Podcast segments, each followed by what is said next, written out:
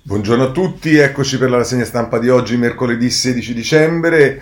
Eh, oggi capovolgiamo un po' le cose, partiremo prima dal dibattito politico, diciamo, e poi andremo alle questioni che riguardano più direttamente il virus, anche se il tema delle, della situazione dei dati, dei numeri eh, del virus è oggi piuttosto diciamo, negativa, non è neanche troppo contraddittoria, anche se in queste morti che tornano sopra la quota 800, come ci dice il Corriere della Sera con Paola Caruso eh, sul Corriere della Sera, eh, sembra che siano conteggiate anche eh, dei decessi che sono avvenuti nei giorni scorsi e che sono stati comunicati in ritardo, quindi poi il, il dato che eh, obiettivamente è drammatico, come dice Rezza del Ministero della Salute, eh, bisognerebbe anche valutarlo sulla base del del, mm, diciamo, de, de, del dato giornaliero, ma comunque insomma è, la situazione è quella che è eh, più di 800 morti, è la settima volta in autunno, eh, in autunno, non era mai successo durante la prima ondata, quando la soglia è stata superata soltanto 4 volte.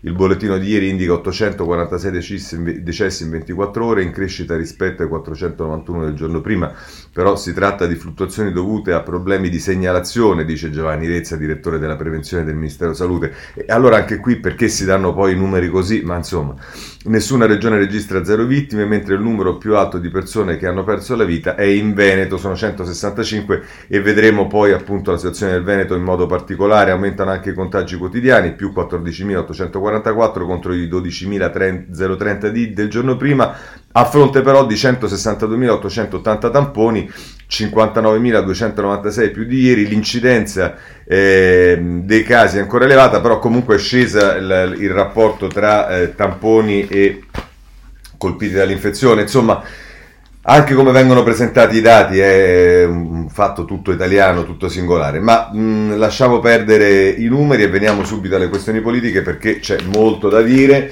Eh, io comincerei dal Corriere della Sera perché il Corriere della Sera riporta, eh, diciamo, eh, due retroscena che sono interessanti. Eh, il, il, titolo di, eh, dell'articolo di Paola Di Caro a pagina 14 è il nuovo out-out di Renzi a Conte, sale la tensione sul chiarimento, dica sì al MES, la maggioranza si verifica in Parlamento, l'incontro slitta domani e vedremo adesso nell'editoriale di, scusate, nel retroscena di Maria Teresa Meli come è andata la giornata di ieri. Matteo Renzi lascia Giuseppe Conte sui carboni ardenti, scrive la Meri facendo dare l'incontro di due giorni, una mossa per destabilizzare il Premier che preoccupa anche i vertici del PD e tutti sarebbero ancora più inquieti se avessero sentito quello che ieri il leader di Italia Via ha detto ai suoi senza usare troppi giri di parole. Io non perdo certo la faccia, se Conte non molla sulle cose che gli chiediamo apro la crisi. Non ora, ovviamente, che c'è la legge di bilancio, dopo a gennaio. È corposa, scrive la Meli, la lista delle cose su cui il Premier sta uh, stando a Renzi dovrebbe mollare. C'è il piano del recovery scritto dagli amici degli amici che va ripensato, magari sostituendolo con la task force con unità di missione. C'è il MES perché con tutti questi morti servono soldi alla sanità e Conte deve smetterla con il suo no ideologico e c'è la delega ai servizi che va da un PD che va che vada a un PD come Emanuele Filiano a un esponente Italia Via come Ettore Rosato. Non è un caso a questo proposito che Renzi posti una sua foto con Joe Biden è un messaggio al Presidente del Consiglio, un tempo in ottimi rapporti con Donald Trump. Il leader di Italia Viva consiglia al Premier di andare alla Casa Bianca e di lasciare la delega ai servizi a un parlamentare che non abbia avuto a che fare con l'amministrazione Trump. Insomma, Renzi si prepara all'incontro sfoderando un piglio combattivo. A Palazzo Chigi hanno, virgolette, a Palazzo Chigi hanno una strategia di breve durata e il rinvio li ha spiazzati, spiega ai suoi i quali per tutto il giorno rilasciano dichiarazioni non proprio accomodanti nei confronti dell'inquilino di Palazzo Chigi, come Rosato che fornisce una sua particolare ironica versione del concetto di collegialità secondo Conte. Vuol dire che lui e Casalino sono d'accordo tra di loro, questo è tra virgolette quello che ha detto Rosato. Dunque Renzi punta a mettere Conte in una sorta di posizione di inferiorità prima dell'incontro e sempre a questo scopo evoca Mario Draghi, un nome che da diverso tempo inquieta il Premier. La situazione è difficile anche se Conte pare aver già ceduto sia sulla task force che sulla Fondazione per la Cybersicurezza. Vediamo che altri giornali come Repubblica invece dicono che su questo Conte non vuole mollare. Ma andiamo avanti. Al PD infatti sono preoccupati. L'altro ieri sera Zingaretti lo ha spiegato a Conte con chiarezza. Guarda che devi essere tu il garante di questa alleanza, il che significa addossarsi gli oneri oltre che gli onori. Già i Dem sono perplessi, ehm, già i Dem sono perplessi anche per l'atteggiamento assunto dai 5 Stelle che stanno bloccando la manovra perché vogliono assolutamente inserire l'eco bonus, Roberto Gualtieri, sebbene Roberto Gualtieri abbia fatto presente loro che non ci sono i soldi per finanziare questa misura anche per il prossimo anno. Ne hanno parlato con il Premier non nascondendo i loro timori. Se scatta il meccanismo delle rivendicazioni identitarie da parte di tutte le forze della coalizione, non si va avanti e finché resta questa legge elettorale nemmeno la minaccia del voto anticipato serve perché significherebbe consegnare l'Italia al centrodestra. Ma ciò che sembra preoccupare di più il PD è la tenuta del Presidente del Consiglio. Al termine dell'incontro dell'altro ieri della delegazione Dem con il Premier, il Presidente dei Senatori Andrea Marcucci si è lasciato andare a un commento sconfortato. Ho l'impressione che Conte non abbia ben chiaro come fare a uscire da questo pantano e per una volta tutti gli altri hanno convenuto con le parole del capogruppo, noto per le sue opinioni poco ortodosse.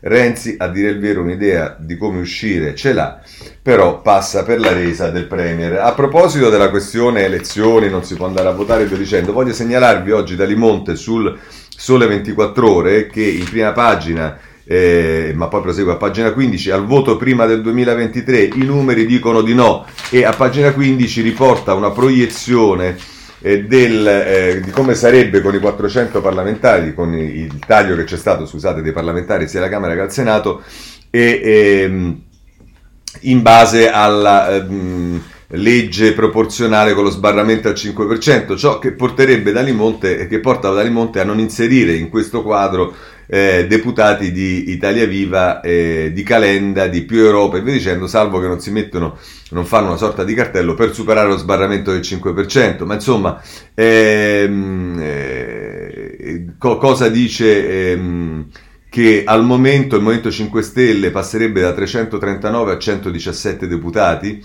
Lega, eh, parlamentari, scusate, tra deputati e senatori, la Lega passerebbe da 181 a 225, e, ehm, eh, nel, nel, primo caso se si fa base sui, sui, sondaggi il, Movimento 5 Stelle anziché gli attuali eh, 117 ne avrebbe 106, mentre la Lega eh, in, in, base ai sondaggi, anziché i 225 che avrebbe eh, adesso, ne avrebbe 168. Il PD passerebbe dagli attuali 165 a 149 eh, con, eh, la, con, gli attuali diciamo, deputati tagliati e 145 sulla base dei sondaggi. Forza Italia passerebbe da 162 a 60 attuali e a 55 nei sondaggi. Fratelli d'Italia passerebbe dai 50 attuali ai 42, scusate, dai 50 eh, attuali ai 42 tagliati, ma ai 119 sulla base dei sondaggi e l'EU passerebbe da 18 a 0 in tutti e due i casi. Insomma, queste sono le previsioni che fa Dalimonte, ma francamente è una legge elettorale che eh, non c'è, con uno sbarramento al 5% che non c'è, quindi insomma è un esercizio anche abbastanza inutile che però abbiamo voluto comunque eh, mettere eh, nel eh, nel conto. Benissimo, andiamo avanti perché poi c'è un retroscena di Marco Galluzzo che riguarda invece Conte. E dice tra l'altro domani mattina il Presidente del Consiglio incontrerà la delegazione di Italia Viva che ora si dice pronta a ritirare i ministri se non viene attivato il MES per il settore sanitario, ma potrebbe anche non essere questo l'appuntamento decisivo. Infatti Conte ha intenzione di andare a vedere le carte di Renzi lontano da occhi e orecchie che possano riflettere ai quattro, riferire ai 420 il contenuto dei colloqui. Normalmente ai 420 riferisce il portavoce di Conte che è Casalino, ma insomma, a parte questo, in un contesto quanto più riservato e al contempo libero possibile, forse anche con i leader del PD e dei 5 Stelle, una sorta di momento della verità che possa fare chiarezza una volta per tutte. Questo filtra da Palazzo Chigi. La verifica non si chiude domani, almeno per il Presidente del Consiglio. Bisognerà vedere cosa ne penserà Renzi, che tutti giudicano un ottimo giocatore di poker della politica, ma che almeno per Conte ha bisogno in qualche modo di essere stanato. Di sicuro il capo di governo non offrirà al leader di Italia Via pretesti per rompere, è disponibile a venire incontro a richieste di natura ragionevole, a cominciare dalla struttura della governance del recovery plan, che è già oggetto di revisione rispetto alla formulazione originaria, ma non ad accettare condizioni che equivalgano a mettere in crisi il governo, come la richiesta del MES che non ha in Parlamento l'appoggio dei 5 Stelle. A quel punto il capo del governo è anche disposto ad aprire una crisi al buio e verificare in Parlamento se ancora la fiducia o meno, come ha dichiarato pubblicamente. Questo è, è quello che scrive il Corriere della Sera. Ma andiamo anche su eh, altri giornali, andiamo sugli altri giornali diciamo principali. La Repubblica si occupa di questo a pagina 6 e 7. A pagina 6 c'è un titolo a, a un articolo di Concetto Vecchio che ricorda anche il Quirinalista della Repubblica. Renzi, rilancio sul MES, ministre pronte al ritiro. Il Colle dice più collegialità. E, ehm, eh, ehm, chiedo scusa. Ehm, conclude così. Ehm, eh, concetto vecchio. A sera c'è la sensazione che Conte stia facendo lo sforzo per tenere unita la sua maggioranza e provare così a, mangia- a mangiare il suo terzo panettone senza pateni. Il Quirinale da giorni si è del resto adoperato nella moral suasion invitandolo a tenere conto della collegialità di governo, virgolettato questo del Quirinale. In altre parole, a trovare un compromesso. Una crisi in un simile contesto è incomprensibile agli occhi dei cittadini, molti dei quali hanno perso il lavoro. Questa è la riflessione del Colle che suggerisce di tornare a cercare le ragioni di una, consist- di una coesistenza e anche il voto con i soldi del recovery in arrivo e con un piano da elaborare un piano che Mattarella ritiene strategico per il paese sarebbe un danno, ma se davvero le cose precipitassero le elezioni sarebbero l'unica soluzione perché le formule politiche che può offrire il Parlamento si sono esaurite. Resta da capire fino a che punto Renzi tirerà la corda. Dopo l'approvazione della legge di bilancio sapremo, così scrive eh, Concetto Vecchio. Eh, vediamo eh, anche il retroscena della, di Annalisa Cuzzocrea, sempre sulla Repubblica. Conte apre sul recovery, ma si tratta anche sui servizi e dice una verifica partita alla cieca o quantomeno a, certe, eh, a carte coperte, non le mostra il PD preoccupato più per lo sfarinamento della maggioranza che per gli attacchi di Matteo Renzi, non le scopre Giuseppe Conte che ai partiti ha detto sarei anche pronto a rafforzare la squadra ma nessuno me l'ha chiesto, se poi volete cambiare voi qualche elemento fate pure, tradotto non intendo aprire una crisi che non so come chiudere. Infine non fa vedere, cosa davvero in mano, Matteo Renzi, non lo farà neanche domani mattina quando arriverà dal Presidente del Consiglio con una lista di punti da discutere, temi dal recovery alle infrastrutture passando per il MES sanitario che nessuno crede davvero siano la materia del contendere. Vedete già qua no? Tutti dicono in Italia Viva spieghiamo che questa è la materia del contendere e poi c'è sempre chi dice no ma non è questa la materia del contendere. Qualcosa le convulsioni degli ultimi giorni hanno già prodotto, la cabina di regia che doveva gestire il recovery fund non sarà quella che il Presidente del Consiglio aveva annunciato. Non solo, non avrà i poteri derogatori che lo stesso PD aveva contestato in Consiglio dei Ministri con il Ministro della Difesa Lorenzo Guerini che si è alzato in piedi dicendo capisco l'obiettivo ma lo strumento è pericoloso e da rivedere. Il Premier aveva promesso un approfondimento, poi tutto si è interrotto per la falsa positività al Covid della Ministra dell'Interno Luciana Lamorgese. Subito dopo il discorso di Renzi in Senato ha reso quell'idea del tutto impraticabile. Cambieranno molte cose, a partire dal nome e da quei ministri che dovevano essere di raccordo, insomendo la politica europea Stefano Patonelli sviluppo, idea contro il quale avrebbe remato nell'ombra anche Luigi Di Maio. A saltare anche l'emendamento alla manovra di bilancio che doveva creare una fondazione per la cyber security assegnando un ruolo operativo al DIS di Gennaro Vecchione. Anche lì, prima ancora di Renzi, erano insorti i vertici di AISE e AISI. La questione è rimandata a un decreto, ma Italia Viva non si accontenta. Quando pone sul tavolo la questione dei servizi parla della delega che, secondo Renzi, non può restare in mano al Premier. E vabbè, qui abbiamo visto le proposte, Rosato, mm, ehm, eh, Fiano, eccetera, eccetera. Ma insomma, questo è quello che ci dice Repubblica. Vediamo come la mette la stampa. Pagine, nelle pagine 10 e 11. Ci andiamo subito. E la stampa con Alessandro Di Matteo la mette così: Conte e Italia Viva, domani la resa dei conti. L'EU dice serve una revisione alla macchina, il Premier apre più fondi alla sanità nel recovery e Zingaretti. Il PD non segue chi vuol far cadere il governo. Poi c'è una brillante intervista a Roberta Lombardi che ci dice che Matteo pensa sempre a se stesso, è indecente parlare ora di rimpasto, la capogruppo del Movimento 5 Stelle, indovinate dove? Alla Regione Lazio, dice Conte va difeso, non attaccato, noi non vogliamo il rimpasto e altri posti, i nostri ministri stanno lavorando bene, eh sì certo non c'è dubbio, nel movimento non ci daremo delle regole per soddisfare o escludere Di Maio e Di Battista. Ma poi c'è un retroscena di Fabio Martini che è un po' in controtendenza rispetto a quelli che abbiamo visto fino adesso, che mettono Renzi al centro e eh, Conte spiazzato. Qui invece la mette così Fabio Martini: Renzi spiazzato dal Premier, ma stavolta vado fino in fondo. E dice: Si era fatto tardi al piano nobile di Palazzo Chigi, ma il presidente del Consiglio parlava, parlava e non dava segni di voler concludere il suo incontro con la delegazione del PD. Alle 21.45 di lunedì Quando Giuseppe Conte si è al fine alzato e ha salutato i suoi ospiti, uno di loro ha guardato l'orologio, le conclusioni erano durate 25 minuti e altri 40 minuti se ne erano andati due ore prima per l'introduzione. A tutti i suoi interlocutori Conte in queste ultime ore è parso loquace, persino ciarliero, ma anche convinto di aver forzato l'assedio, come raccontava un esponente di Lego al termine dell'incontro col Presidente del Consiglio. Vabbè, questo è quello che dice... Ehm, Fabio Martini che tra l'altro dice tutta la verifica accanto alle questioni politico-strategiche sollevate da Renzi ruota attorno a una certezza. Oltre ad una svolta nelle politiche del governo all'ex Presidente del Consiglio piacerebbe riprendersi un posto al sole possibilmente il Ministro degli Esteri con Di Maia all'interno. Ma il leader di Italia Viva sa che l'impresa diventa improba se il segretario del PD Nicola Zingaretti non chiede anche lui di entrare nel governo rafforzando con un patto di legislatura i tre principali protagonisti del triangolo Conte, Zingaretti e Renzi lo sanno benissimo un conto è organizzare una crisi pilotata con 3-4 ingressi pesanti in ministeri strategici, un conto è imporre le dimissioni a un singolo ministro per far posto a Renzi. Vabbè, insomma, ancora qui stiamo a parlare del posto a Renzi. Ma eh, il fatto che Renzi continui a dire che dei posti non gliene frega nulla è del tutto irrilevante, perché invece così lo storytelling bisogna girarlo. Ma vediamo adesso i giornali dell'opposizione.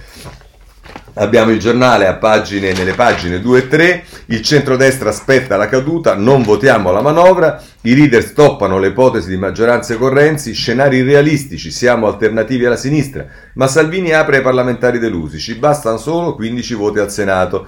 Eh, questo è quello che scrive Fabrizio Del Re. E poi invece a pagina 3 Laura Cesaretti, Renzi ostacola la verifica a rate, la crisi di governo dipende da Conte, il leader di Italia Viva lancia la sfida sul MES, domani il confronto, le nostre ministre pronte a lasciare, non perdo la faccia, se scriveranno il piano gli amici degli amici. Manovra IRA PD sui bonus, sul super bonus 5 Stelle, questo lo vedremo dopo. Abbiamo visto il giornale, ma allora vediamo anche il riformista, perché è Claudia Fusani che scrive sul riformista, pagina 4, e... Ehm, la mette così, Renzi isolato? Sì, ma tutti gli danno ragione, anche il PD.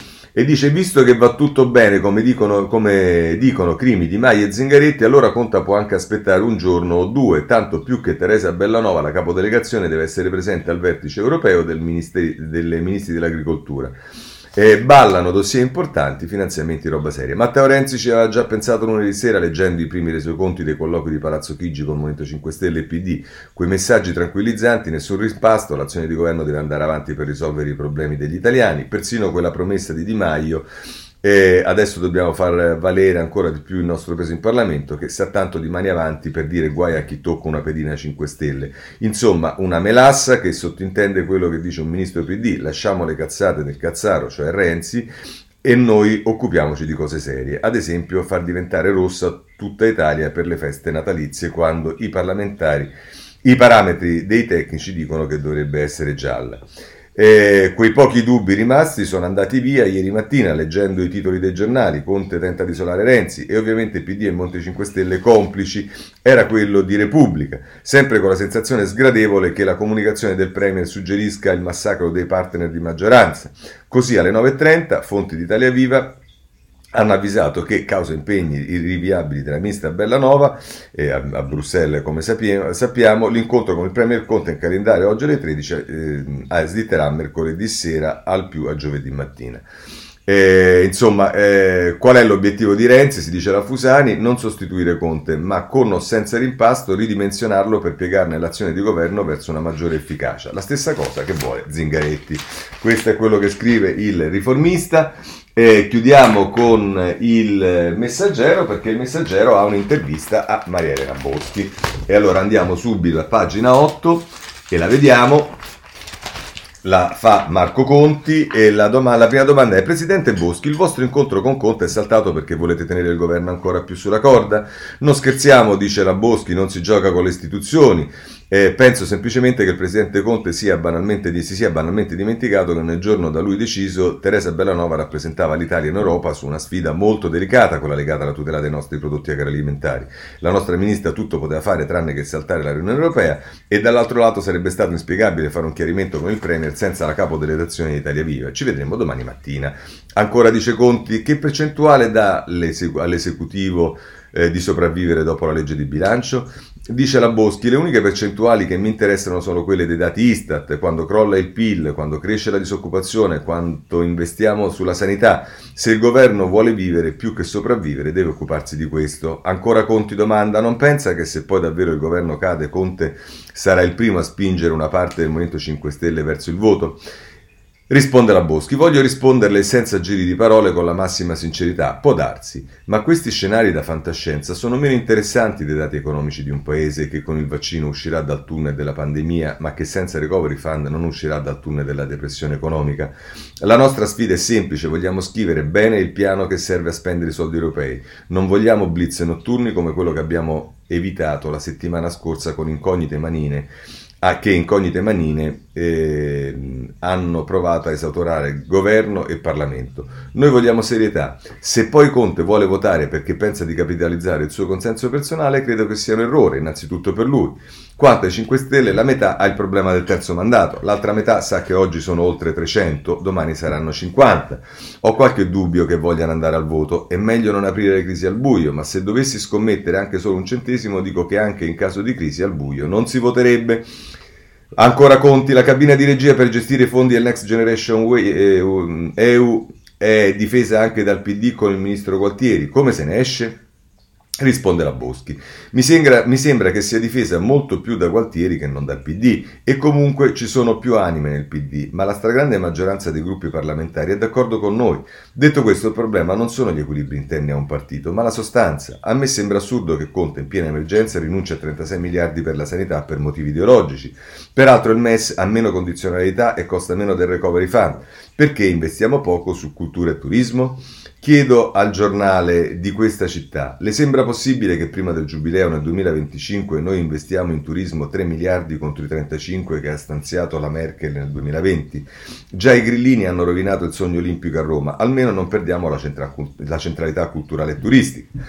Ancora Conte, oltre alla questione del recovery, cosa chiedete al Premier? Di valutare bene la questione dei servizi segreti, difficile continuare a tenere la delega quando ci sono così tanti problemi aperti. Ricordo che grazie a un ottimo lavoro di sponda con i servizi, Renzi e Minniti riuscirono a liberare in poche ore un peschereggio preso dai libici nel 2015. Un'identica situazione verificatasi nel 2020 non è stata gestita con la stessa efficacia adesso ci sono 18 pescatori italiani bloccati in qualche prigione libica da 160 sette giorni. Avere un'autorità delegata ai servizi serve anche a questo. Spero che il Premier comprenda la delicatezza del momento che stiamo vivendo. Ultima domanda di Conte. Anche voi escludete siano necessari i cambi della squadra di governo e soprattutto in quella che risiede a Palazzo Chigi? Risponde la Boschi, il senatore Renzi è andato a Palazzo Chigi personalmente per confrontarsi con il Premier e ipotizzare, d'accordo con il segretario Zingaretti, un rafforzamento della squadra. La reazione del Presidente è stata gentile con Renzi, ma dopo durissima sulla stampa, a cominciare da un colloquio con il Corriere della Sera. A me non pare il modo migliore per gestire i rapporti in maggioranza. Se Conte ritiene di avere i ministri migliori del mondo, noi non possiamo che prenderne atto. Quello che è certo è che noi non chiediamo nessuna poltrona, anzi, Domani in delegazione avremo Teresa e Elena, Belanova e, Bo- e Bonetti, che hanno già spiegato che sono pronte a farsi da parte. Siamo l'unico partito che anziché chiedere i posti li lascia a disposizione degli altri. Però possiamo fare uno sforzo e parlare di contenuti. L'America di Biden non è quella di Trump, l'Europa sta investendo sul futuro, il mondo sta cambiando, l'Italia che presiede il G20 ha una solina o insegue gli eventi? Questo è il problema, che cosa farà da grande l'Italia, non quanti ministri prende Italia Viva, perché noi pensiamo alla politica, non ai rimpasti. Così Mariana Boschi sul eh, messaggero. E chiudiamo questo capitolo che riguarda la maggioranza eh, con due editoriali. Uno è Folli sulla Repubblica eh, a pagina 37 che eh, scrive, il titolo è Draghi, i partiti e la realtà urgente, e scrive tra l'altro Folli, stupisce che qualche forza politica non abbia immediatamente fatto proprio e rilanciato l'analisi curata da Mario Draghi in un rapporto del gruppo dei 30, non è rivolta in modo specifico all'Italia, ma il dramma che descrive si attaglia fin troppo bene al nostro paese. Vi si descrive il precipizio in cui possono cadere le imprese, soprattutto le piccole e medie, a causa di un non improbabile crisi di solvibilità collegata all'esaurirsi della fase acuta del Covid, quando i programmi di sostegno andranno a termine, come afferma l'ex presidente della BCE, e il patrimonio netto delle aziende sarà divorato dalle perdite. Occorre dunque prevedere un complesso piano di interventi che mescoli la mano pubblica e il settore privato, ma abbandonando la logica dei sussidi in favore di una capacità selettiva in grado di aiutare il rinnovamento del tessuto produttivo. Draghi non è pessimista, non ancora almeno, e ovviamente non intende intromettersi nelle scelte di merito, tantomeno quelle italiane. Si limita a offrire ai decisori politici un articolato richiamo alla realtà. Colpisce il senso di urgenza che trapela dallo studio. Il tempo stringe e si capisce. L'insolvenza delle imprese equivarrebbe a una catastrofe sociale, tanto più grave nell'Italia fondata sul reticolo delle aziende medio-piccole. È il vero rischio del post-pandemia.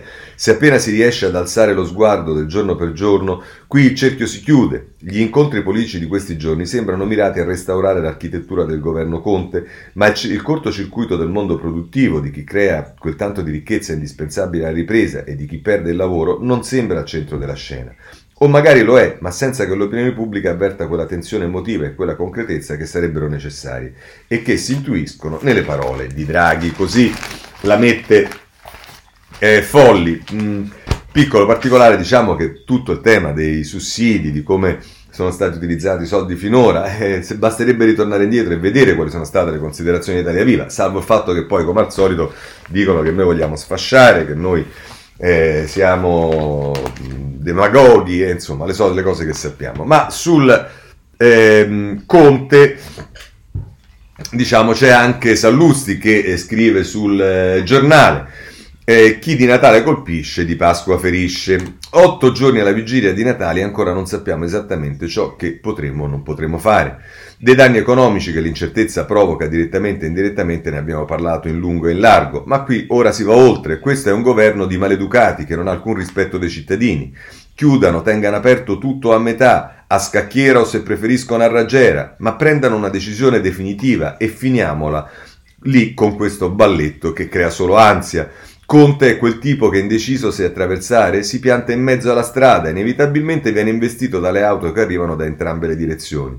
Sul Natale le prende sia da chi si lamenta per un eccesso di meditazione alla libertà che da chi vorrebbe più rigore. Il bello è che entrambi potranno vantare di aver ragione perché alla fine, vedrete, sarà il classico né né che da sempre caratterizza l'azione del Premier, né con la TAP né contro, né contro, né con il MES né contro, contro il Benetton, ma solo un po', eccetera, eccetera.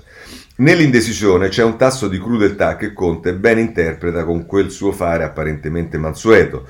Conte non è divisivo, è neutro. Lui non vuole chiudere il Natale, ma nemmeno tenerlo aperto. Lui vuole solo rianimare, rimanere a Palazzo Chigi. Dante, nella Divina Commedia, scrive che i posti più caldi dell'inferno sono riservati a coloro che nei momenti di grande crisi mantengono la loro neutralità, tanto era il suo disprezzo verso chi governava salvo intese. Verso chi governa salvo intese, scusate. Ma senza scomodare il sommo, non è un caso che il clima politico intorno a Conte si stia surriscaldando giorno dopo giorno. Sullo sfondo si agitano più questioni, dall'emergenza sanitaria ai soldi dell'Europa, dal controllo dei servizi segreti, elemento ignorato dal pubblico ma assai molto importante e delicato, alle manovre di posizionamento per l'elezione del futuro, capo dello Stato. E tutte hanno un comune denominatore, l'indecisionismo del Presidente del Consiglio, che a furia di stare fermo si è fatto accerchiare e oggi è prigioniero tra le mura di Palazzo Chigi. Noi ancora oggi non sappiamo come passeremo il Natale. Ci consola che Giuseppe Conte non abbia certezze sulla sua Pasqua. Così eh, la mette Sallusti sul eh, giornale. Ma visto che abbiamo parlato del giornale, un giornale dell'opposizione, è molto interessante il colloquio che oggi invece eh, ha con eh, Giorgetti e Polito eh, sulla pagina 17 ehm, del Corriere della Sera il titolo è Giorgetti, Conte cadrà, ma il centrodestra ancora non è pronto. E tra l'altro scrive Polito, Giancarlo Giorgetti eh, la vede nera, il paese è più impaurito che incazzato ed è, ed è depresso ma quando la paura finirà potrebbe esplodere. Al governo c'è una banda di incapaci che si tiene in piedi solo grazie a una favorevole congiunzione astrale e l'opposizione è ancora una compagnia di Ventura. Vincerà a mani basse le prossime elezioni quando ci saranno, ma non è pronta a governare È come se il centrodestra di oggi avesse paura di un altro centrodestra diverso che invece è proprio quello che serve all'Italia. Questo è tra virgolette quello che dice in questo colloquio Giorgetti. Tra l'altro un quarto di secolo da deputato, eh, un quarto di secolo da deputato fa di Giorgetti, uno dei parlamentari più esperti di Montecitorio nonostante la giovane età, ha sempre idee chiare in testa, ma non sempre vengono ascoltate. Forse per questo una punta di disincanto e delusione accompagna sempre un carattere peraltro appassionato e ruente. Ancora virgolette di Giorgetti. Salvini ha fatto una mossa giusta e subito la Meloni ha protestato per ragioni di competizione elettorale, ma il leader della Lega ha ragione se prova a non farsi cuocere a fuoco lento per gli anni restanti della legislatura. Deve utilizzare questo non breve tempo per uscire dal personaggio che gli hanno cucito addosso e acquisire l'affidabilità di un uomo di governo in tema interna e internazionale. È una sfida anche per lui, il suo straordinario successo politico è stato infatti costruito fuori dal palazzo, nei social e nelle piazze e questo lo spinge giustamente a non fidarsi del palazzo e delle sue manovre. Ma per governare l'Italia ci vogliono alleanze e credibilità, non basta un forte consenso elettorale. Anche il, PG, il PC ce l'aveva, ma non l'hanno fatto mai neanche avvicinare al governo. Ancora questo, tra virgolette, era Giorgetti. Giorgetti pensa che il governo Conte non finirà la legislatura e quando cadrà un'altra maggioranza si formerà. Dice che, virgolette, lo sanno tutti. Quale possa essere l'alternativa oggi non sa dirlo, ma è certo che nella grande massa di eletti che non vedranno mai più eh, Montecitoro e Palazzo Madama, quando nascerà un Parlamento con 400 membri in meno, una cinquantina disposti a far nascere un altro governo verranno fuori, ammesso però che qualcuno faccia cadere quello attuale. Questo ragionamento sembra scommettere su Renzi, mi pare. Dice Giorgetti, tre mesi fa ho detto a Salvini, guarda che tu devi sperare che vinga Biden. E sai perché? Perché Renzi è suo amico, o almeno crede di esserlo, e con lui alla Casa Bianca si sentirà più forte, penserà di avere l'arma nucleare e magari sarà disposto a forzare la mano e a rischiare. Sta accadendo. Ho visto che ha anche postato una sua foto con il nuovo uh, Mr. President, come a dire in Italia mi sottovalutate, ma io amici potenti. Anche il PD, partito eh, nel ehm, quale, scusate, anche il PD, partito nel quale Giorgetti sembra stimare solo Bonaccini, uno che conosce l'Italia che produce, non può lasciare che Conte rafforzi la sua posizione per poi farsi una forza politica sua, cui basterebbe un 10% in un regime proporzionale per far l'ago della bilancia. Se lo showdown, come sembra, non ci sarà a gennaio, ci sarà a luglio, appena comincerà il semestre bianco, e non sarà più possibile nemmeno tecnicamente lo scioglimento del Parlamento sempre Giorgetti che parla. Su ciò che secondo lui dovrebbe arrivare dopo Conte da tempo Giorgetti non ha dubbi e ormai non lo ripete nemmeno più, un governo di ampia base parlamentare con dentro i migliori guidato dal migliore, cioè Mario Draghi. Sarebbe quello che ci vuole per fare cose che un governo raccogliticcio come quello attuale, tutto e solo preso dal consenso, non potrebbe mai fare. Per esempio, quando si tratterà di rivedere tutta la legislazione dei sussidi e blocco dei licenziamenti che c'è ora, oppure per investire i soldi europei in progetti che creino veramente crescita, unica via per un paese con un tale debito pubblico. Insomma, qui nessuno sembra farci caso, ma noi stiamo in piedi perché la BCE compra i nostri titoli sui mercati. Durerà, ma non all'infinito, poi dovremo farcela con le nostre gambe. E chi lo farà? Le banche? L'Unicredit di Paolo di Padoan presidente? Nessun governo senza la necessaria credibilità e serietà potrebbe sventare il rischio di una tempesta finanziaria. Giorgetti non lo dice, ma um, ho l'impressione che per lui un esecutivo di ricostruzione nazionale potrebbe anche essere l'occasione della svolta per Salvini e la Lega, un po' come la grande coalizione per l'Espede tedesca che negli anni 60 l'accreditò e fu l'anticamera della conquista del potere. Intanto lui lavora in Europa proprio a cercare di vincere i pregiudizi sul suo partito che giudica immeritati punta su Merz come possibile successore della Merkel, capace di aprire una via nel rapporto tra CDU e conservatori e potrebbe far uscire la Lega dal suo attuale isolamento in Europa. Va bene, questo insomma è l'interessante ragionamento di Giorgetti, che ovviamente è un rappresentante della Lega, è eh, un eh, e quindi in quanto tale un avversario politico, ma è per quanto mi riguarda una persona seria e di straordinaria intelligenza e anche, se consentito, di una certa eh, capacità di lettura degli eventi politici. Bene, lasciamo anche eh, il, il, mm, eh, l'opposizione con il tempo che a pagina 9 eh, ci dice Salvini chiama volenterosi, la tentazione di un governo di centrodestra allargato per superare l'esecutivo Conte. Ma l'ipotesi è proibitiva, ci vorrebbero almeno 50 deputati e 20 senatori. La svolta del leader, sovranista, categorie superate. Questa è la sintesi che fa il tempo. Eh, abbiamo parlato di Draghi e allora vediamo uh, qualcosa perché abbiamo la stampa, pagina 4, eh, che dice... Scusate, la stampa eh,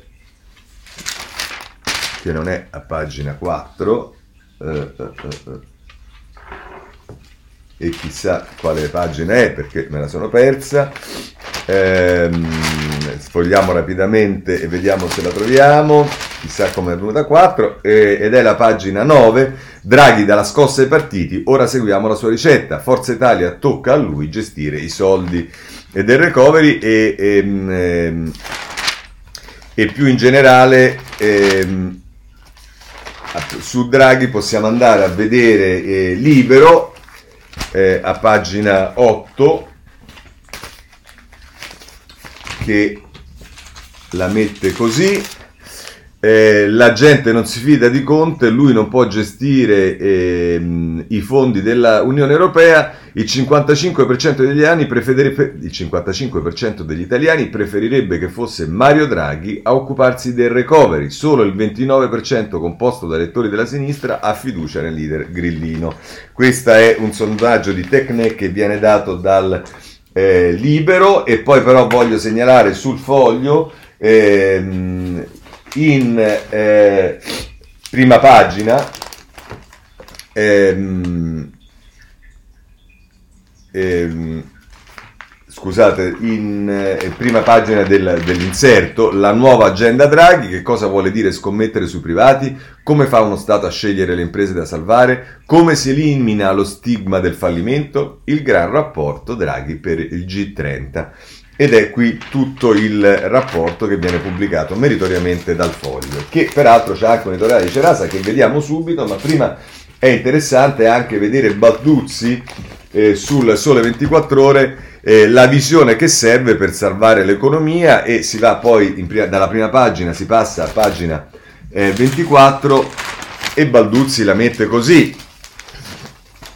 Dice la sfida a guadagnare in produttività, unico vero antidoto agli svantaggi della competizione globale, è stata persa, se non addirittura nemmeno giocata.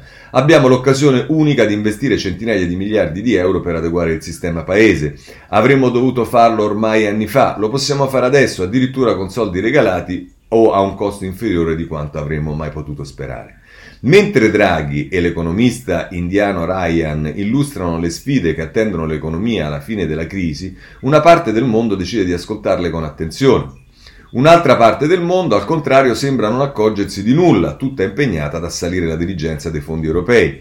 Quando servirebbe una visione cosmica e unitaria del paese, ecco spuntare una miriade di interessi particolari, quando dovrebbe emergere una visione di lungo periodo, ecco puntuale la minaccia di una crisi di governo. Quando servirebbero polso fermo, piede sicuro e barra dritta, ecco un governo che contraddice se stesso e che non sa nemmeno decidere se, quando e come chiudere l'Italia in vista delle festività natalizie. Scusate.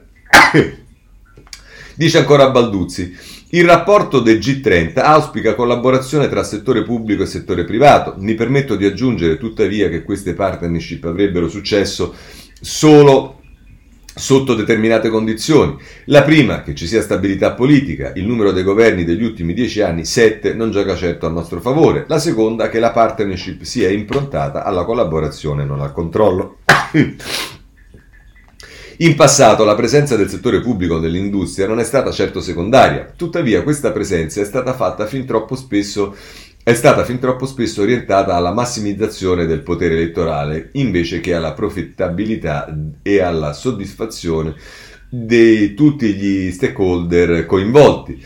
La terza e ultima, che la collaborazione serva a dividere le imprese che hanno davvero una potenzialità di crescita e sviluppo da quelle che invece sarà meglio avviare a un fallimento. Anche in questo caso la storia italiana non testimonia grandi esempi virtuosi. La crisi ha colpito tutto il mondo alla stessa maniera, la capacità di uscire dipenderà dalla qualità della classe politica e dalla volontà dei cittadini. La responsabilità anche di ascoltare e di capire i moniti di grandi personalità come Mario Draghi sta in ognuno di noi. Questo dice Balduzzi sul messaggero. E allora però è anche molto interessante vedere cosa dice Cerasa sul eh, foglio in prima pagina, ripartire da Draghi si può, dice lo spettacolo sceno della quasi crisi di governo proiettato ormai da giorni sugli schermi della nostra crisi pandemica con i politici che da settimane discutono in modo spensierato di rimpasto, di verifica, di task force, curandosi poco di cosa significa discutere di, 800, di tutto questo con 800 morti al giorno, al giorno è improvvisamente entrato in quella che potremmo definire la famosa fase Draghi. Dal punto di vista politico, la fase Draghi è una fase in cui gli avversari dell'attuale Presidente del Consiglio Giuseppe Conte usano a vario titolo il nome dell'ex governatore della BCE per evocare una suggestione che grosso modo suona così. Se un profilo come quello di Draghi fosse disposto a prendere la guida del governo, cosa che si augurano a vario titolo non solo Matteo Renzi ma anche Giancarlo Giorgetti, Gianni Letta e qualche pezzo davanti al Movimento 5 Stelle, non ci vorrebbe molto a sostituire l'attuale maggioranza con una maggioranza più larga e con un premier diverso.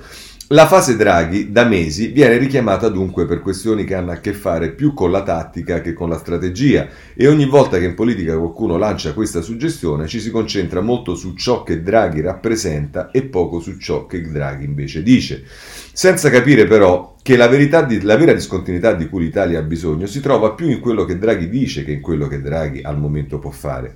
E in questo senso il rapporto di, eh, di 74 pagine dedicato alla ristrutturazione delle imprese dopo l'epidemia, curato da Draghi in persona con, eh, per il famoso gruppo... Scusate con il famoso gruppo ehm, eh, Group of 30 Think Tank di consulenza su questioni di economia monetaria internazionale, meriterebbe di essere messo al centro del dibattito pubblico non tanto per ciò che Draghi rappresenta, ma per ciò che Draghi ha il coraggio di dire. È stato detto che il rapporto Draghi suggerisce ai governi di sostenere le imprese abbandonando il sentiero della decrescita e dell'erogazione a pioggia di tanti inutili sussidi per imboccare la strada della crescita e degli investimenti. Ma il rapporto dice molto di più e mette in un certo senso la politica di fronte a una scelta ben più problematica di una verifica di governo. Sostenere l'economia guardando al futuro o sostenere l'economia restando ostaggi del passato. All'interno di questa scelta vi è tutto lo spirito della dottrina Draghi e vi è anche il senso più profondo della sfida che spetta ai governi di tutto il mondo. Avere il drammatico coraggio di scegliere quali imprese sostenere e quali imprese lasciar fallire. Conclude Cerasa, per quanto possa essere edulcorato, il messaggio contenuto nel rapporto è tanto crudo quanto prezioso. Un'economia che vuole tornare a crescere deve decidere, come ha sostenuto mesi fa il presidente francese Emmanuel Macron, se vuole riprodurre esattamente lo stesso sistema di un tempo, versando miliardi di sovvenzioni anche nei settori che sappiamo che non potranno operare come prima, o se vuole trasformare il rischio in chance, la crisi in opportunità, investendo prioritariamente nei settori più trainanti, quelli che guideranno l'economia e creeranno i lavori di domani.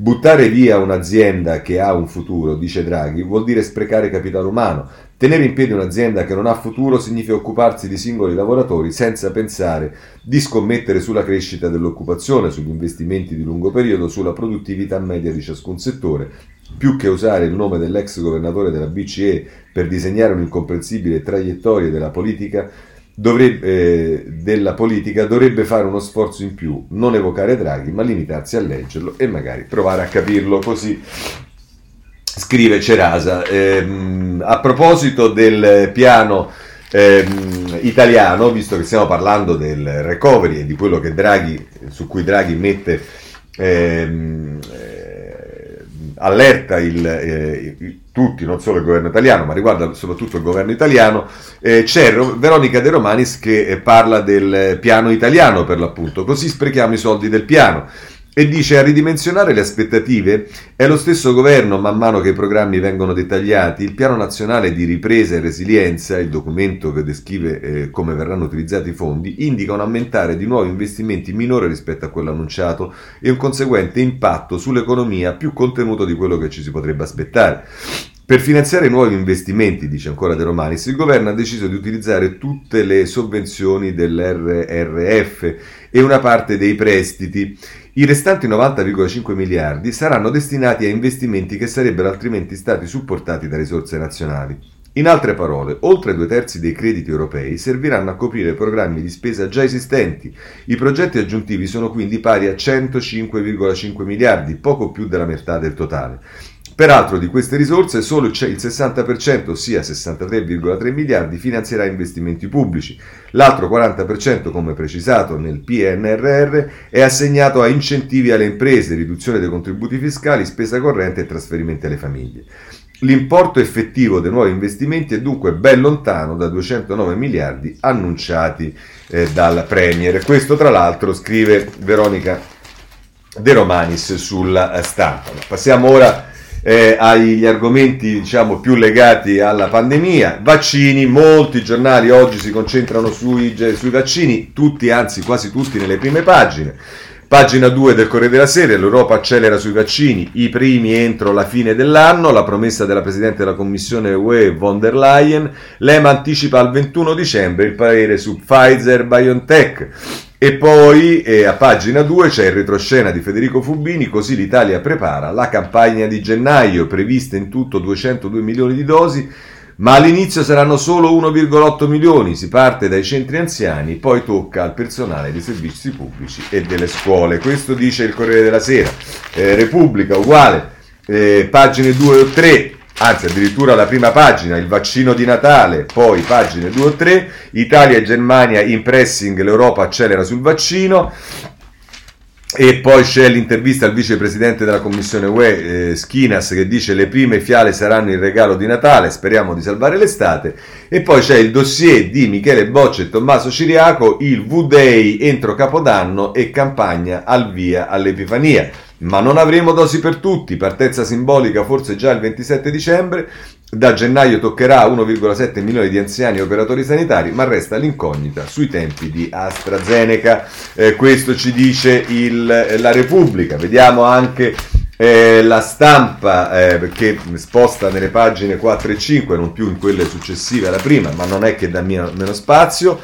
Corsa dell'Europa per il vaccino, le prime dosi entro Capodanno, Nicolò Carratelli scrive sulla stampa pagina 4 e poi c'è il retroscena di Paolo Russo, Arcuri, noi pronti, ma il reclutamento dei medici è in ritardo. Il rischio è che il 28 e il 29 si possa fare solo qualche iniezione simbolica. E, e poi, se volete, c'è Ricciardi, Valder Ricciardi, che è consigliere del ministro della Salute, che è intervistato da Maria Rosa Tomasello, dice procedura da record, l'immunità di gregge solo alla fine del 2021.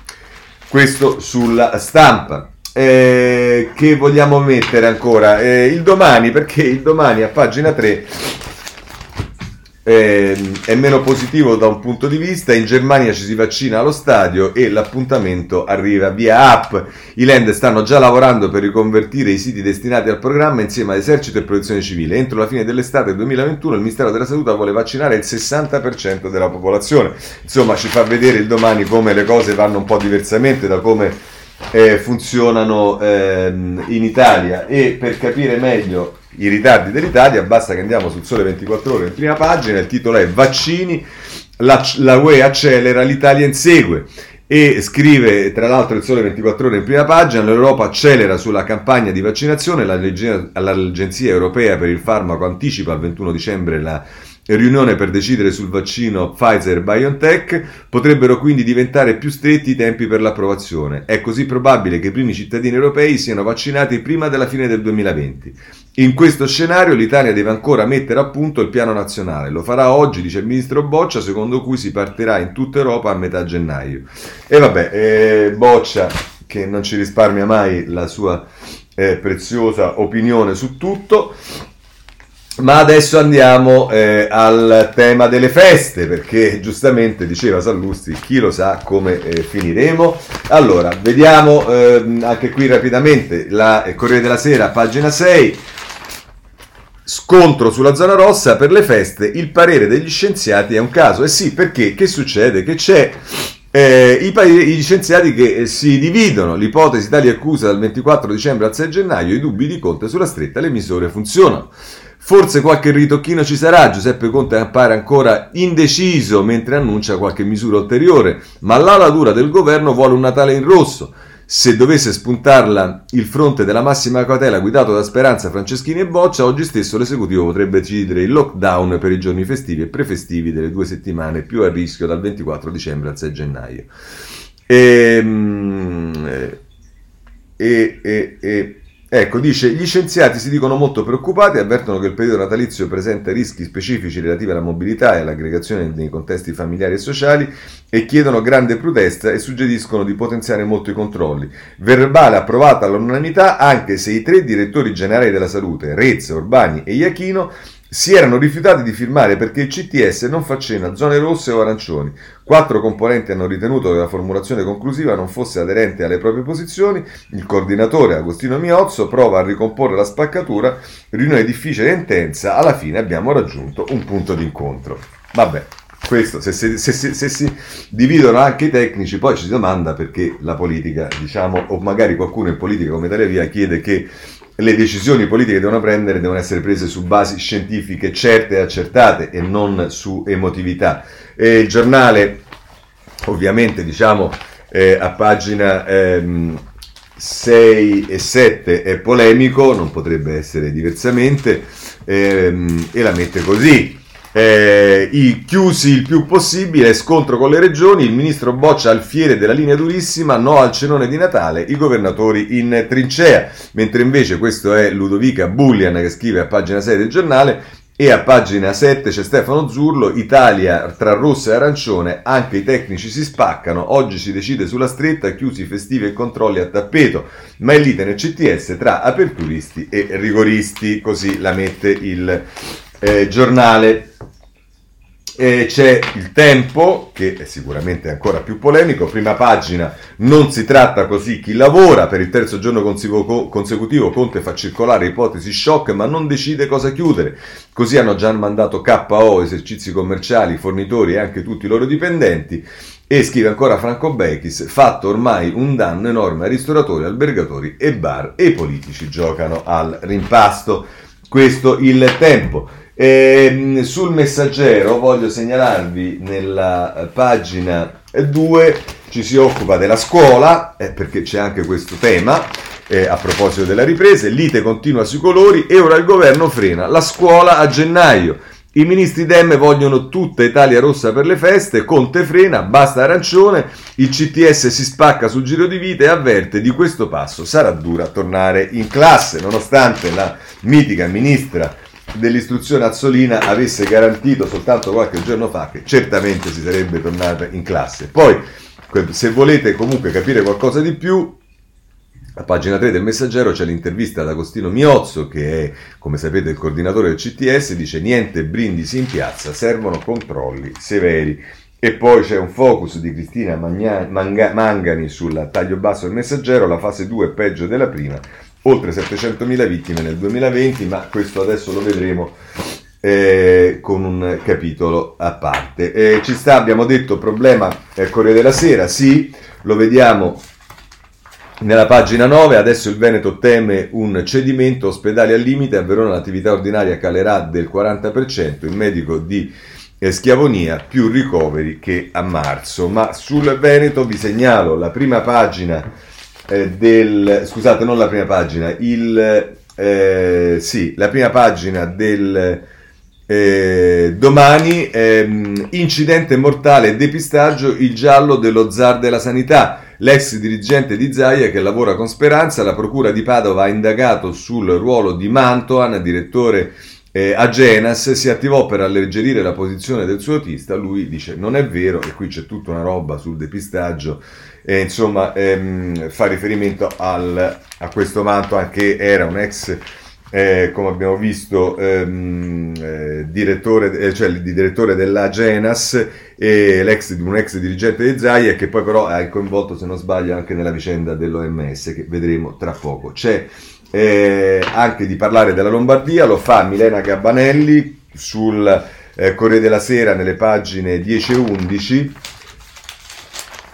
e, e, lo fa col data room, il piano della Lombardia 3,5 miliardi senza bandi, il rilancio post emergenza affidato agli ordini del giorno in pratica, una legge che appare fondata sul debito e succede che si finanzia due volte gli stessi progetti. Questo è Milena Gabbalelli a proposito della Lombardia sul Corriere della Sera. Eh, dicevamo dei morti, sì, sono tantissimi, ma saranno tantissimi quelli nel bilancio eh, annuale, eh, lo dice il Corriere della Sera, pagina 8, nel 2020 oltre 700.000 morti, non succedeva dal 1944. I dati Istat confermano l'impatto del Covid, almeno 50.000 decessi più del 2019, cala ancora la popolazione. Questi sono i dati eh, che dà eh, l'Istat. Poi c'è il tema della eh, Organizzazione Mondiale della Sanità, qui sono eh, tre i giornali che riprendono la questione, anzi che trattano la questione in modo ampio, è innanzitutto il giornale con Francesca Angeli, il Giaccuse dell'OMS all'Italia, medici e anziani allo sbaraglio, nel documento ritirato e poi riapparso tutti gli errori dal piano pandemico vecchio alle mascherine tardive. Anche Libero si occupa di questo e lo fa eh, a pagina 2. Ehm, il titolo è eh, Sileri Borbarda Speranza, sciatteria e pressapochismo.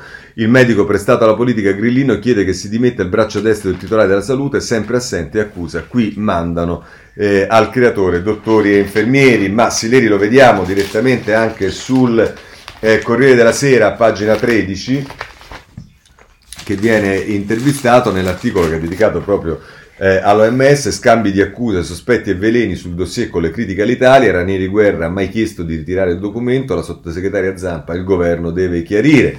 E, ehm, e poi c'è appunto l'intervista di Alessandro Troce a qui il problema vero è l'andazzo dei tecnici, il segretario generale si dimette e si scusi.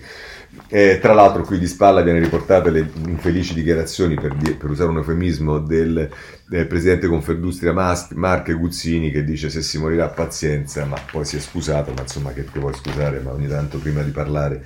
Vabbè, eh, questo per quanto riguarda l'OMS. Eh, voglio segnalarvi sulla stampa un interessante, non abbiamo il tempo di leggerla, intervista al... Ehm, alla D di Intesa San Paolo Messina che dice all'Italia serve stabilità emergenza vera è quella dei poveri, sono le pagine 8 e 9 dedicate eh, a questo, all'Italia serve stabilità, la prima emergenza è la povertà, eh, dice la lotta alle disuguaglianze in, in cima all'agenda, ma fanno paura le code alle mense, dice tra l'altro importante investire bene i soldi del recovery con progetti di lungo periodo per digitale green economy. La task force dice Messina vanno sfruttate le strutture esistenti, se ho personale dentro i ministeri i fondi vanno portati lì. Eh, vedete Messina. Banche e imprese sono solide e strutturate per, eleggere, per reggere all'urto meglio che nel 2008, in più c'è un risparmio privato su livelli altissimi, sono convinto che l'Italia ce la farà perché ha le risorse per risollevarsi.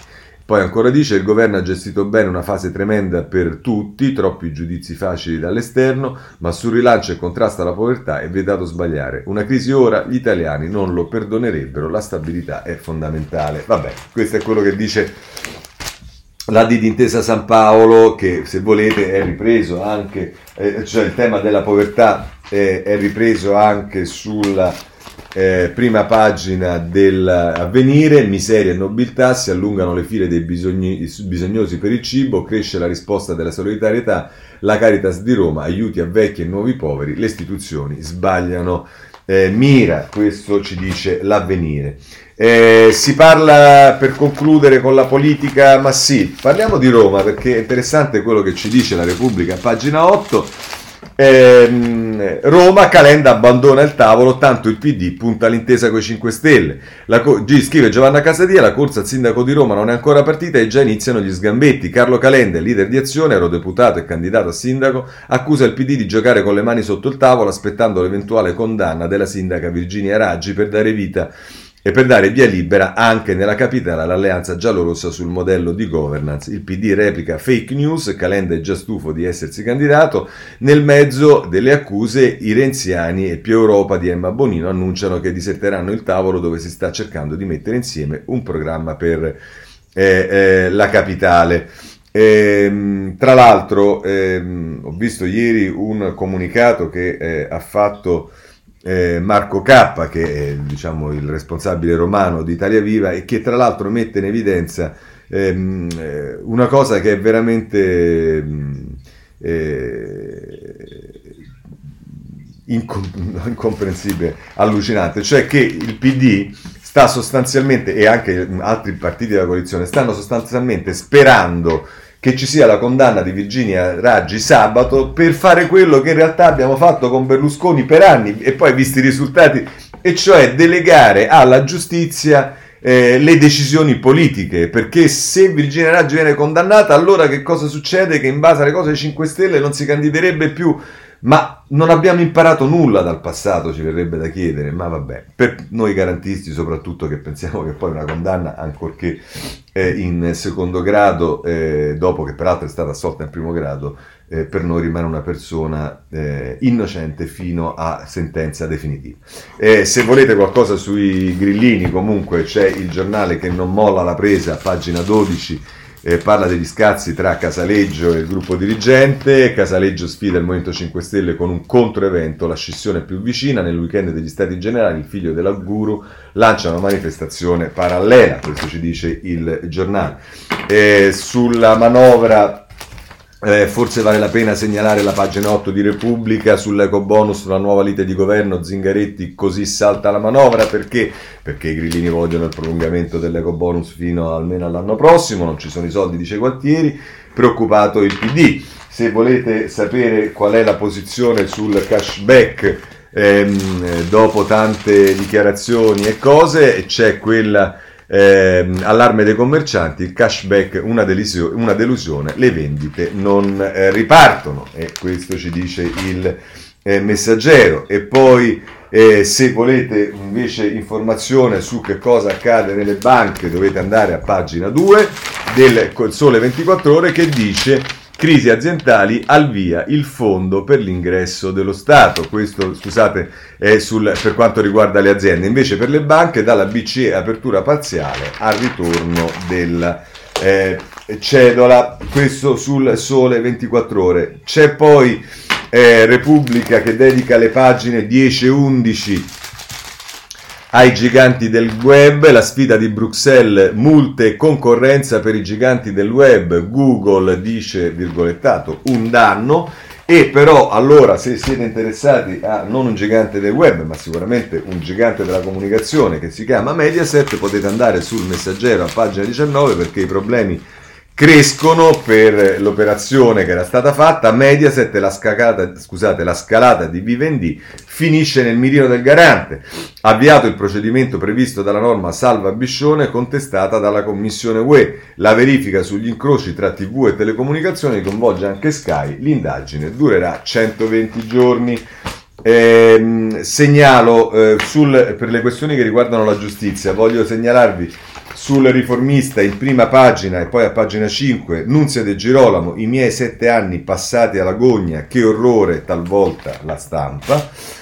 E poi voglio segnalare che sulla stampa a pagina 12 invece che la, ricordate la famosa maestra d'asilo che era stata costretta a licenziarsi perché un suo video era stato fatto girare dal ragazzo eh, sulla chat delle, della squadra di calcetto, maestra licenziata, la preside dell'asilo, della, dell'asilo le tese una trappola, un la dirigente cacciò l'educatrice per un filmino hard privato, un audio la incastra, virgolette, non si dimette, facciamola sbagliare.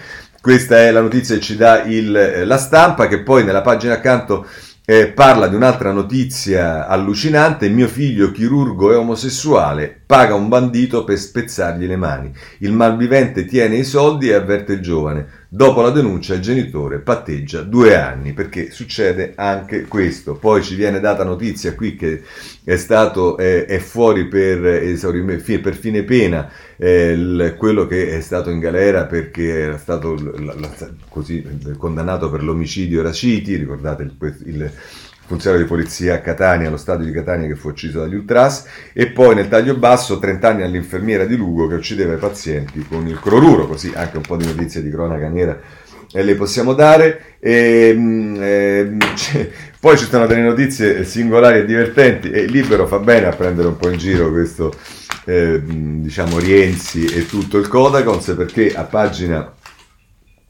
21 eh, mette in evidenza libero che eh, c'è un calendario sotto inchiesta, tra virgolette, che è quello eh, del, eh, del ehm, eh, scusate, pagina 13, eh, del Codacons, eh, il calendario guardone del Codacons, lo scivolone dell'associazione consumatori, donne nude, li invita a dar loro dei voti e finiscono vittime del loro stesso moralismo. Eh sì, è Tiziana La Pelosa che scrive sul Libero a pagina eh, 13. Eh, per quanto riguarda il tema dei pescatori libici, il Corriere della Sera ha scoperto dove stanno, pagina 21.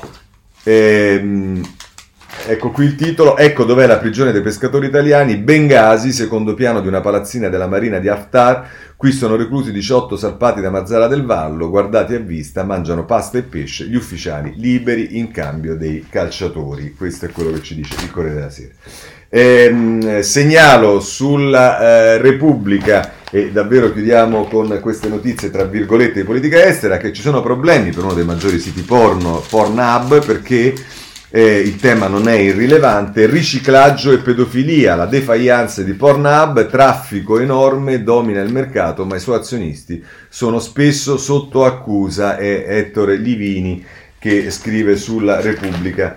Eh, a pagina 27. Eh, mh, politica estera rapidamente, merito a Repubblica, che è l'unica che, eh, scusate, all'avvenire, che è l'unico che dà molto spazio a pagina 16 a quanto avvenuto ieri a causa di eh, un'aggressione, una, una, sì, insomma, un'azione di Boko Haram, in 300 nelle mani di Boko Haram, i terroristi dopo l'assalto, gli alunni rapiti per promuovere l'Islam, operazione nella foresta di Zango Paula, ma il governo adesso eh, tratta questo eh, su ehm, quello che eh, fa Boko Haram. Segnalo poi per quanto riguarda eh, gli USA eh, la stampa nelle pagine 2 e 3 che si occupa dell'America di Biden. Biden, la democrazia ora è salva, lavoriamo insieme per eh, l'America dopo il risultato del voto dei grandi eh, elettori. Eh, sempre ehm, per quanto riguarda la politica estera voglio segnalarvi la Repubblica nelle pagine 12 e 13 si occupa dell'Uganda, tra i dimenticati dell'Uganda dove la pandemia uccide a 5 anni e da ultimo, eh, sempre su Repubblica, pagina 17, in questo caso voglio ehm, eh, segnalarvi la vicenda di Navalny, nessun dubbio è partito da Putin l'ordine di avvelenarmi all'intervista che viene fatta su Repubblica. Con questo chiudiamo la rassegna stampa di oggi, vi auguro una buona giornata e se volete ci vediamo domani alla stessa ora alle sette e mezza. Buona giornata a tutti.